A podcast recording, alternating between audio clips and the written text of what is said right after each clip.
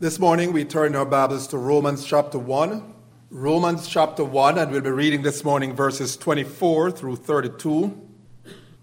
This would bring to an end our study in the first chapter. And just to pick up the, the connection, Paul had been speaking in the preceding verses how that men, even with God's revelation, revealing the truth of himself, their conscience and nature, they rejected God's word. They would not entertain the knowledge of God. They did not see it fit to retain God in their knowledge. And so, verse 24, we pick up Therefore, God gave them up in the lusts of their hearts to impurity to the dishonoring of their bodies among themselves because they exchanged the truth about God for a lie and worshipped and served the creature rather than the Creator, who is blessed forever. Amen. For this reason, God gave them up to dishonorable passions. For their women exchanged natural relations for those that are contrary to nature. And the men likewise gave up natural relations with women and were consumed with passion for one another, men committing shameless acts with men, and receiving in themselves the due penalty for their error. And since they did not see fit to acknowledge God, God gave them up to a debased mind to do what ought not to be done. They were filled with all manner of unrighteousness, evil, covetousness, malice. They are full of envy, murder, strife, deceit, maliciousness. They are gossips, slanderers, haters of God, insolent, haughty, boastful, inventors of evil, disobedient to parents, foolish, faithless, heartless, ruthless. Though they know God's righteous decree that those who practice such things deserve to die, they not only do them, but give approval to those who practice them. These verses of our text continue to outline the horrific features of the wrath of God on those who would have nothing to do with God. The central idea of this passage is that God abandons humankind to their sins when they are insistent on rejecting Him. In fact, as many as three times, that is verses 24, 26, 28, we're told that in consequence of men distorting and dismissing the truth of God, God gave them up. And in what follows, Paul, in graphic terms, describes the extreme depths of depravity into which a person or a people can descend when they reject God. Now, throughout history, God has ever, ever been abandoning people to their sinful desires in response to their continued impenitent rebellion against Him.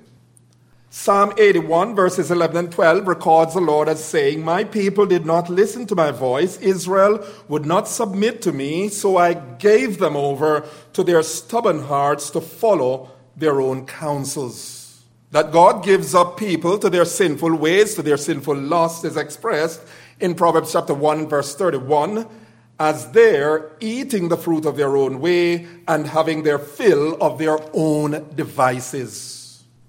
Acts chapter 14 and verse 16 says that in past generations, God allowed all the nations to walk in their own ways. And to bring it a little closer home, 2 Thessalonians chapter 11 and verse 12 says of those who refuse the love of the truth so as to be saved, that God therefore sent them a strong delusion so that they may believe what is false, and in order that all may be condemned who did not believe the truth but had pleasure in unrighteousness. Just to clarify, we pointed out in Sunday school this morning that when we read passages like these, we are not to read it from the standpoint of saying, well, okay, God sits here and in cruel fashion he says, I'm going to harden this person's heart and I'm just going to condemn them, condemn them to hell. What the Word of God teaches is that if a person is insistent on following a path of rebellion against God, a course of sinning against God, God will in fact help them out. God will in fact give them exactly what they want. And that is what we find here in 2 Thessalonians chapter 2 verses 11 and 12 as well as our text this morning. And as regards those God gives over to their sinful desires, all the while they are living it up, reveling in their lusts. Little do they realize that what they mistakenly consider to be their freedom, their liberation, is in fact God's wrath upon them. You see, it's not just a matter of God permitting them to go on in their sins. The fact is, in so permitting them, He's at the same time punishing them. So even though they might have the thrills, they might say, you know, I'm, I'm, truly liberated, I'm truly living it up. From the standpoint of the Word of God, that state, to be in such a state, is to be in fact under the judgment of God. I gave you an illustration, I think it was last week, how that damage can be done to our bodies even while we're enjoying ourselves. You take that hamburger, that greasy, dirty hamburger, eh, you put the cheese, you put the beef, you eat that, you consume that, you follow that up with a sundae, nice ice cream mixture of all kinds of goodies. You put that with a bar or two of chocolate, in fact, a whole chocolate, a whole, a whole um, packet of chocolate. You do that for six months, you do that, if you're lucky, for a year. And what is happening is this all the while that that person is enjoying life, so to speak, that person really is suffering ill health. The point, my friends, we need to understand this morning we say that in permitting them to their sinful ways, he's in fact punishing them, he's in fact judging them. For you see, lifting his restraining hand from them, he in effect abandons them. What he's in fact doing is allowing them to wallow in their own corruption to the point where it degrades them, denuding them of their dignity, such that they lose the ability to even blush, to feel ashamed, to feel convicted of their sins. Uh, pause with me for a moment. Um, there's a passage, I think it's Proverbs chapter 29, verse 18. It says, Where there's no vision, the people cast off restraint. In other words, where there's no word of God, the people run wild, they run rampant. And it's interesting that the, the word that is used there um, for cast off restraint or perish is, can also be translated in the Hebrew as naked. Naked. Where there's no vision, the people cast off restraint, they run wild, they run naked. How true the word of God. We saw that a couple weeks ago, didn't we? Right at the White House, people unashamedly, brazenly parading their bodies in the name of so called gay pride. And we need to understand that when, when he lifts his hands of wrath from them, he's actually abandoning them.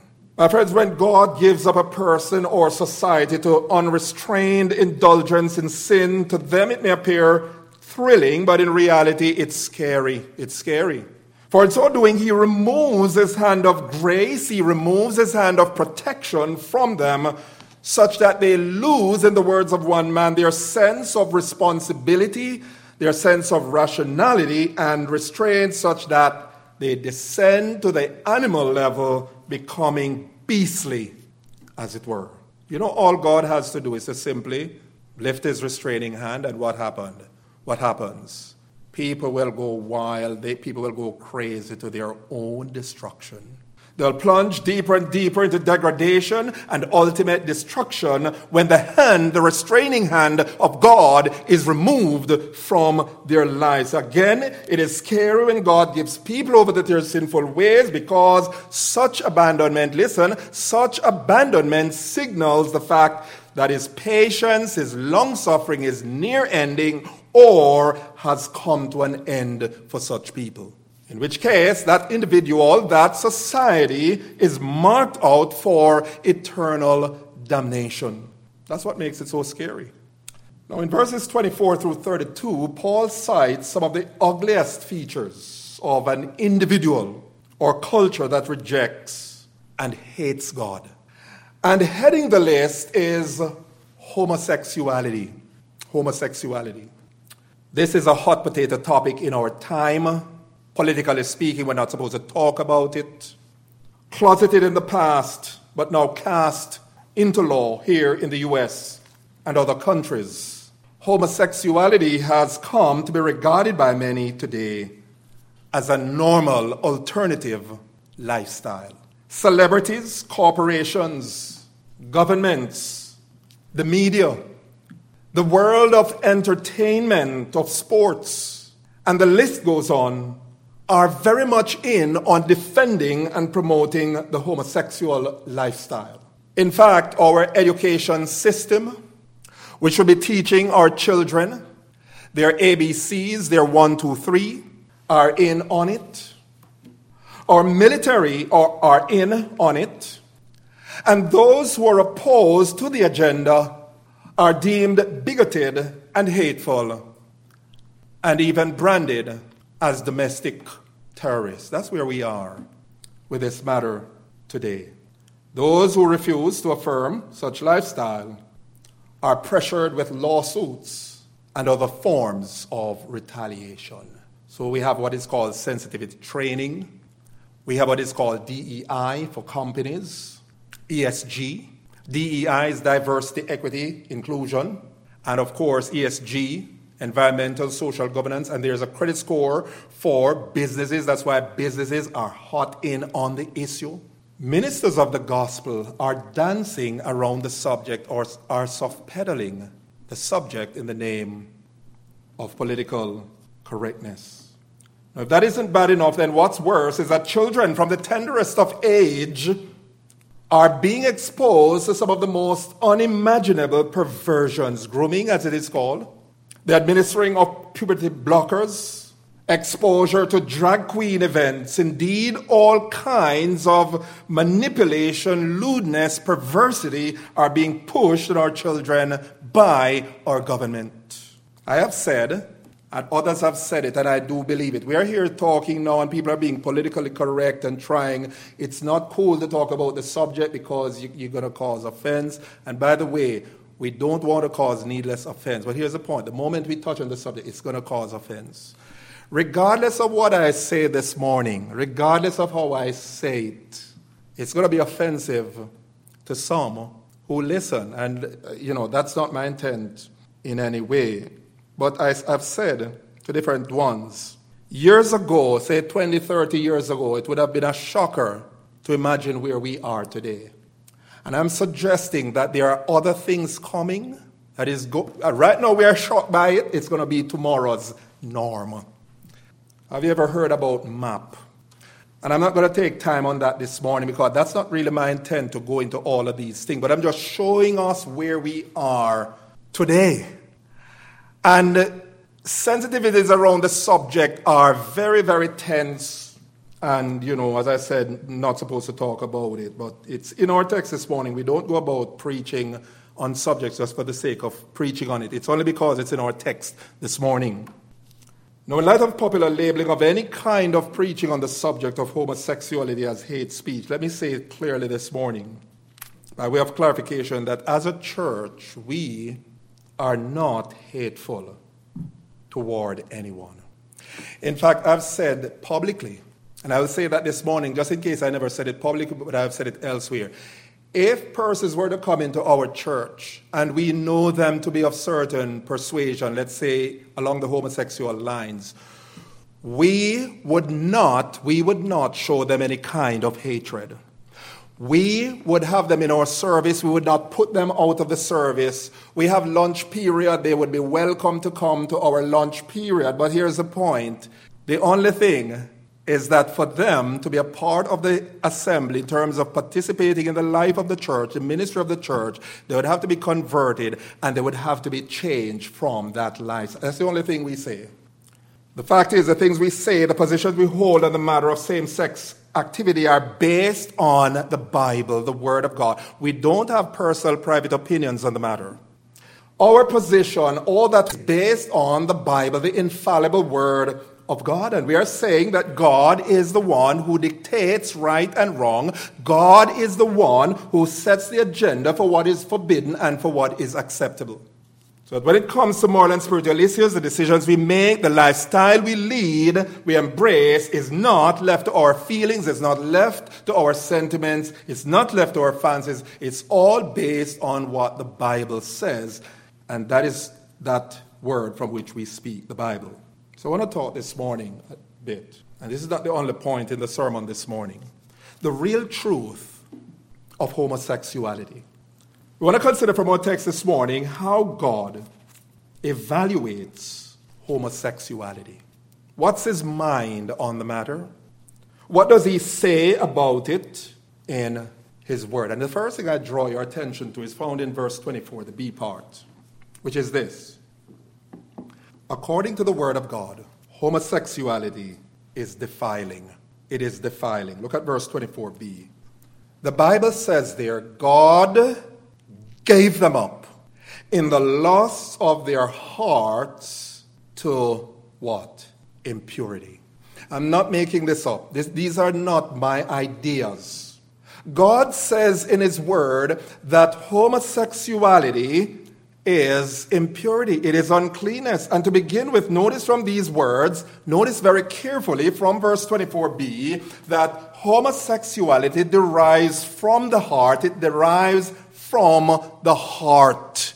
It derives from the sinful heart. People were not born that way. There's nothing that scientifically establishes beyond a shadow of a doubt that people were born that way. The Word of God teaches that it proceeds from the heart of man, which is a sinful heart, and God describes it as impurity. The Word speaks of that which is filthy, of that which is dirty and what's in view here is the moral corruption that homosexuality presents. So that's the first point. Homosexuality, what does God think of it? First of all, it is defiling, it is impurity. Second, according to the Word of God, homosexuality is degrading. It is degrading. Verse 24c, look at verse 24c.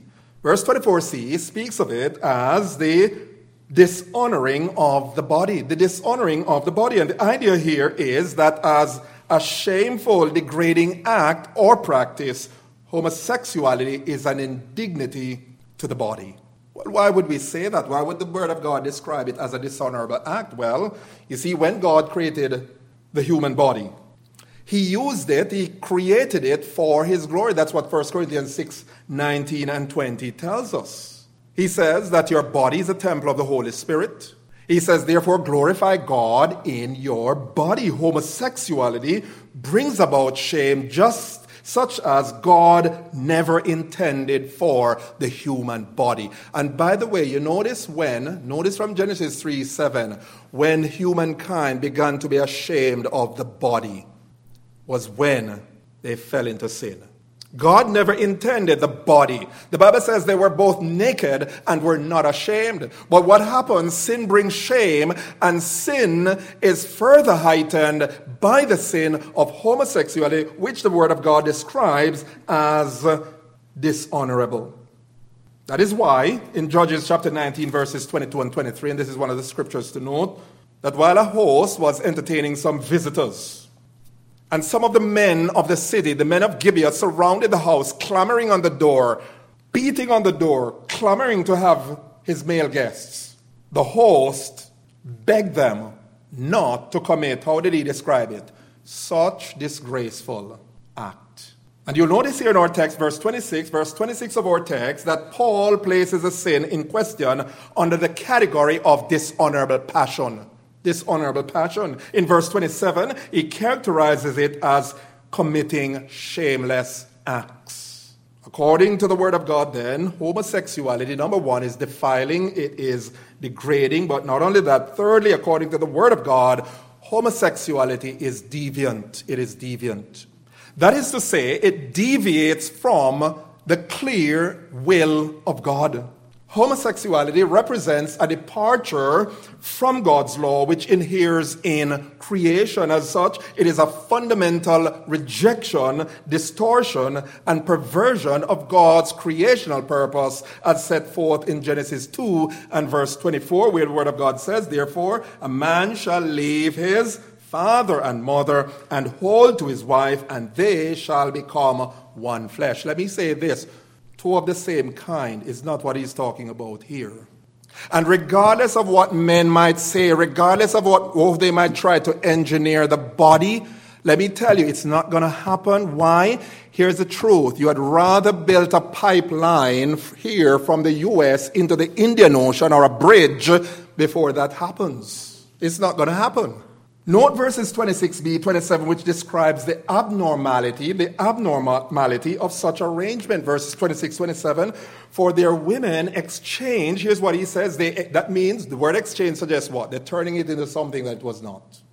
He says they, their women exchange natural relations for those that are, here it comes, contrary to nature. Contrary to nature. And the men likewise gave up natural relations. They gave it up, they surrendered it. That's what the Word of God says. With women and were consumed with passion one for another, men committing shameless acts with men. Indeed, what is clear from these words is that God's purpose for sexual relations has in view male and female genders. That is to say, a biological male, a biological female, as God designed them from birth. So that same gender relations in the name of physical intimacy is therefore deemed by the Word of God to be unnatural, an abandonment of natural relations, and thus shameful.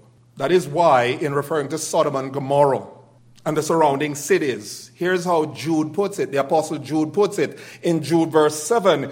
Jude 7 states that they indulged in sexual immorality and pursued unnatural desires. In fact, the word is, is sometimes translated, you'll see it in the King James Version, they went after strange flesh, unnatural. And I like what Ed Welch says in consequence of this. The Christian counselor Ed Welch, he says this homosexual, in view of all of this, he says homosexual acts and homosexual desire by either male or female are a violation of God's creation ordinance and are thus sinful. He says, as such, a church must warn and rebuke those who call themselves Christians but persist in homosexual practice, and the church must actively teach that homosexual affection is sinful. It can never suggest that there is a morally neutral, constitutional homosexual orientation. The church needs to champion the Word of God, call a spade a spade, call it what it is, and to say it is a sin for which God will bring judgment on those who practice it. Fourthly, we gather from our text that according to the Word of God, homosexuality is damaging. That such practice has damaging consequences is evident from the last clause of verse 27. The last clause of verse 27 reads as follows. He says, They received in themselves the due penalty for their error. Receiving in themselves the due penalty for their error. What is he talking about? Suggested by these words is that there are certain ills, certain harmful effects, which are intrinsic to this sin, we talk about emotional harm, feelings of guilt.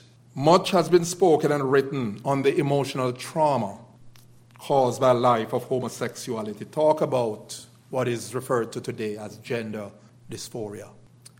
I pulled off the internet gender dysphoria. What is gender dysphoria? And here's how it is defined it says gender dysphoria occurs when there is a conflict between the sex you were assigned at birth and the gender with which you identify. This can create significant distress and can make you feel uncomfortable in your body. People with gender dysphoria may want to change the way that they express their gender. That's how we get transgenderism.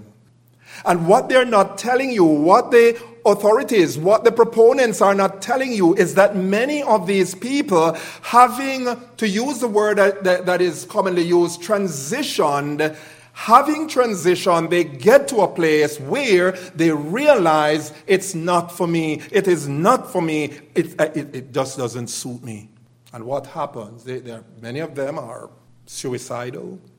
Our children, what harm is being done to our children? And you know something? There are states who are pushing right now to, to, to have puberty blockers. And if the parent dare intervene, in fact, the parents don't have to know. And if the parent dare to intervene, interfere, as they would say, they can be prosecuted. That child could be taken from them. The mutilation of the body, the harm that is being done, the physical harm, the emotional harm, the psychological harm. And not to mention the severe physical consequences that accompany such lifestyle. Talk about diseases, diseases, diseases, diseases. That's what Paul means when he says, one of the things that Paul means when he says, receiving in themselves the error of their ways, which was fitting. Diseases which exact a heavy toll on the body and even what? Death. And of course, most serious of all is the spiritual harm, the spiritual harm that results from engaging in such practice. You say, what, what are you talking about, Patrick? What do you mean by the spiritual harm? Well, here's the spiritual harm 1 Corinthians 6 9. Homosexuality, we see there is listed as one of the many sins that shut people out of the kingdom of God. Because here's what the Apostle Paul says Do you not know that the unrighteous will not inherit the kingdom of God? He says this Do not be deceived. And there are several times in the New Testament where, when Paul is discussing sexual sins, he says, Do not be deceived. Why is that so critical, especially in our time? Because many are deceived. Many are deceived into thinking that they can maintain the name Christian while practicing such lifestyle. Based on the teaching of the Word of God, homosexuality is defiling, it is degrading, it is deviant, it is damaging. Fifthly, according to the Word of God, it is disapproved. It is disapproved. It is expressly forbidden by the Word of God. Look at the B part of verse 28. Paul says there that such deed represents, quote, what ought not to be done. What ought not to be done. Scripture disapproves it. Scripture expressly forbids it. Such deed ought not to be done. How do we know that? Because Leviticus 18:22 says this, you shall not lie with a male as with a woman. It is an abomination. Leviticus 20:13. If a man lies with a man as one lies with a woman, both of them have done what is detestable. These are stark, sobering truths regarding the sin of same sex involvement. So, point number one, as we have seen this morning, one of the ugly manifestations of a life that rejects God, that a life that turns its back on God, is a life that is given over to the base practice of homosexuality. Homosexuality is a sin, even though it might be legislated, even though it might be popular, even though it might gain, quote unquote, some respectability in the eyes of God, it is an abomination for which God will bring judgment on those who practice such things. Now, having dealt at length with the sin of homosexuality as one feature of those who reject and suppress the knowledge of God, Paul then continues in verses 29 through 32 with other forms of unrighteousness and ungodliness that characterize those who dismiss God from their lives. And the point we must not miss in verses 29 through 32 is the sobering truth that the sins listed in these verses all come from the, listen, they all come from the very same heart from which homosexuality originates. It's important we recognize that. And why is it important that we recognize that? Because you see, one can, in self righteous pride, denounce the sin of homosexuality while clinging to other sins which, not, which similarly incur the wrath and judgment of God. Here in verses 29 through 32, we have at least 23, 23 other expressions of sin to which you and I can be hypocritically blinded. And the list could be categorized under the broad headings. Three broad headings we could put these under. We could put them under sinful deeds, sinful speech, and sinful attitudes. So in the next hour or so, I want to go through each of these, look at these 23 sins that are cited. Ready? No, not going to do that. And you don't want me to come back next week, right? And continue but for four weeks talking about various sins, right? You don't want me to do that. So here's what we're going to do with this list. I said to you, there are three categories under which they can be placed sinful deeds, sinful speech, and sinful attitudes. What we're going to do with this list is to pick out certain sins, certain sins which many a Christian, in fact, we could say the average Christian perhaps, tends to overlook and in a self-righteous manner, if not, if not careful by the grace of God, we can become self-righteous, become hypocritical, and just point to the one sin of homosexuality. So we're going to go through some of them. How about the first one? Let's pick out verse, verse 29. Malice. Many a person would never dare imagine, even imagine, getting involved in any kind of sexual sin, any kind of sexual aberration. But yet, they have no problem, malice. Feelings of ill will, feelings of bitterness, feelings of resentment toward others. And what the Word of God is saying, and, and what I would ask you to do is look at Galatians 5 22 and 20, 22 to 24. You don't have to turn to it now, but write down that scripture. Because when Paul comes to talk about the, the sins of the flesh, he's going to list what we would categorize as sins of the spirit, sins of the spirit, such as anger, wrath, and uh, he talk about dissensions. And he, Paul is going to say, of which things I warned you, even as I forewarned you, that those who practice such things will not inherit the kingdom of God. My friends, you and I might not be involved in certain kinds of sin, but here's the point. If we are given to malice, to feelings of ill will, then according to the word of God, if we persist in that kind of lifestyle, in fact, the Apostle John will say it in First John the one who is not loving his brother is a murderer. He has no eternal life abiding in him. The question this morning is what is the state of our hearts before God? Are we harboring any kind of bitterness, any kind of malice in our hearts? That is a horrible sin. And let me say this the best of us if not for the grace of God, falls into this. Why? Because people hurt us, and what is our natural response? We're given to malicious feelings. We withhold our speech. It's wrong. Envy, jealousy. What is envy? Envy is jealousy accompanied by resentment toward others. That's a sin of the spirit. Envy accompanied by resentment toward others for what they have or for what they have achieved. There are people who cannot stand seeing others thrive, seeing others success. If we have hearts that are envious of others, that are jealous of others, then we have bitter, ungodly hearts. Strife, strife speaks of that kind of spirit and relationship with others that's constantly given to contention. Some people, it seems, can never get along with almost everyone. There are people who are typically hard to get along with. They are always in some heated argument with others. Something is wrong with everybody.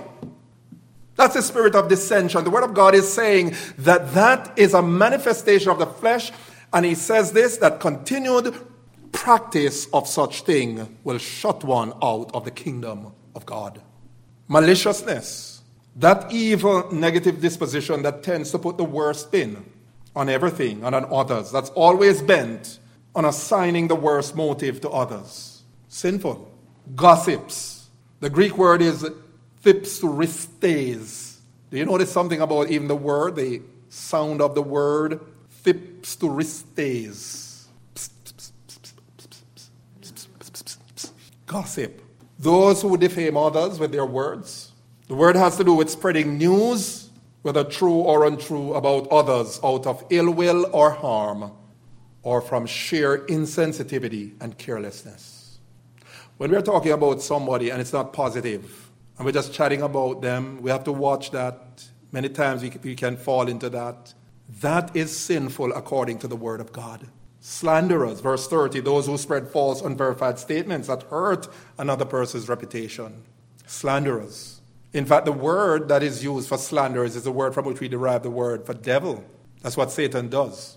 Insolent. That has to do with desiring and acting to bring harm to others. A person who is just coarse. Sometimes we use the word nasty.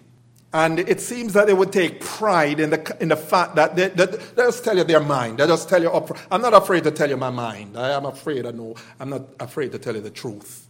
And they're hurtful, insensitive to the feelings of others, haughty, boastful. Speaks of those who are prideful and arrogant, those who would say, would say are full of themselves. They talk about themselves. They talk about their possessions. They talk about their achievements without reference to God or regard for God. Proud and arrogant, boastful. You know, we look at that and we might say, you know, that's his personality. He's just a boastful person. But you know something? The Word of God is saying here that if you have a lifestyle of pride, if you and I have lifestyles of pride and arrogance, especially if we turn the nose up at others, that's sinful. That's sinful. And that incurs the judgment of God. How about this one? Disobedient to parents. Wow, he throws that one in there. He throws that one in there. Let me say this, young people, and you're probably listening online anywhere, perhaps in the future. The Word of God takes very seriously this matter of obeying one's parents, honoring one's parents. And you notice in this list, in this dirty laundry list, Paul, the Word of God, throws disobedience to parents along the, alongside what? Homosexuality, all of these things. He says they were filled with all wickedness, etc., etc., envy, mal. He throws disobedience to parents. Why? Because God takes seriously this matter of disobedience to parents. Disobedience to parents. Disobedience to parents is a horrible sin. Why? Because it represents rebellion against divinely constituted authority. Your parents are placed over you by God's order. Disobedience to parents manifests a heart that is in rebellion against God because one of the features of, a, of rebellion against God is the desire to have one's own way. The Bible clearly commands children to obey their parents, and disobedience to this command incurs the wrath and judgment of God. Verse 31 faithless. And the word here speaks of those who do not keep their promises, covenant breakers, as the King James Version put it. These are people who go back on their word. They give you a six for a nine. They give you a six, but they don't really mean six. They're effectively liars, people who can't be trusted. And the Word of God warns in Revelation 21 and verse 8 that among the people who will have their part in the lake of fire and brimstone, who will suffer the wrath of God for all eternity, notice what he says, they are all liars. Somebody might say, Well, I just tell a little white lie. But the Word of God says, All liars. Not keeping our promises, not making a commitment, and knowing in ourselves that we don't intend to keep it is a sin in the eyes of God. And then look finally at verse 32 the ultimate death knell of a heart that rejects God. Verse 32. We see in verse 32 what we would call the deadening of the conscience. The deadening of the conscience. Look at what he says. After he lists all the various sins, beginning with homosexuality, coming all the way down, this laundry list, this dirty laundry list, he says this though they know God's righteous decree that those who practice such things deserve to die, they not only do them, but give hearty approval to those who practice them. What this verse tells us, beloved, is this that people have an innate intuitive knowledge of what's right and what's wrong, that they are not without an awareness of the fact that God will hold them accountable in judgment for their evil deeds, and what this truth tells us is that regardless of how men might try to rationalize their sins, regardless of how men might even legislate their sins, however much they might legalize their sins, deep within their conscience, they know that what they're doing is wrong. That's what God says. And what aggravates their sin, their rebellion against God, is that while knowing the penalty of their evil deeds, that God's judgment is against such who participate in such deeds, the Bible says they not only do so themselves, but they give complicit approval to those who do likewise. They give hearty consenting approval, they give hearty consenting applaud to those who practice those things. In no way does the thought of judgment scare them. They know it, but yet they do it. That is a sign of the wrath of God. Well, let's close with some good news. Good news. We have seen again this week the far reaching effect of a heart and life that rejects God. The distortion of truth inevitably results in a twisted, perverted lifestyle. Shunning and dismissing the truth of God results not only in the mind becoming deluded, darkened, and depraved, but it results in the defilement of the body, the degradation of the body. This is in the distortion of the affections, and ultimately the deadening of the conscience. And we learn that when God is rejected, a spiritual vacuum is necessarily in place and that must be filled. And if it's not God, it has to be something else. Notice what Paul says in verses 29 through 32. He says they were filled with this, that, and the other. They were filled with this, that, and the other. Wickedness, unrighteousness, ungodliness fills that vacuum. But the wonderful truth of the gospel, my friends, is that despite the ugliness, despite the horror of man's sins, there's the pardoning mercy and grace of God in Jesus Christ. That's the good news of the gospel. If all we have to say this morning is the bad news of man's lost sinful condition is rebellion against God, that is bad news. If all that we say this morning concerns the judgment of God, that is bad news. But here's the wonderful news. The wonderful news of the gospel, my friends, is this Romans chapter 1, verse 16. It is the power of God. The gospel is the power of God unto salvation to everyone who believes. And the wonderful truth, once again, is this that if any person, regardless of his or her sins, would come to God in true repentance, would come to God in true humility and faith in the Lord Jesus, that person would be cleansed, that person would be washed, that person would be sanctified, that person would be saved by the grace of God. I want you to hear this, my friends. You know this very well, but it bears repeating that God is not in the business of condemning people to hell. That's not what he's about. God is in the business of saving, redeeming, and transforming the lives, broken lives, sinful lives, ungodly lives for his glory, for his grace, and for our good. For the scripture says, Romans 10 11 through 13, and with this we close everyone who believes in him will not be put to shame, for there is no distinction between Jew and Greek. For the same Lord is Lord of all, bestowing his riches on all who call on him, for everyone who calls on the name of the Lord will be saved. Wonderful, isn't it? And you can know that reality today if you would only trust him.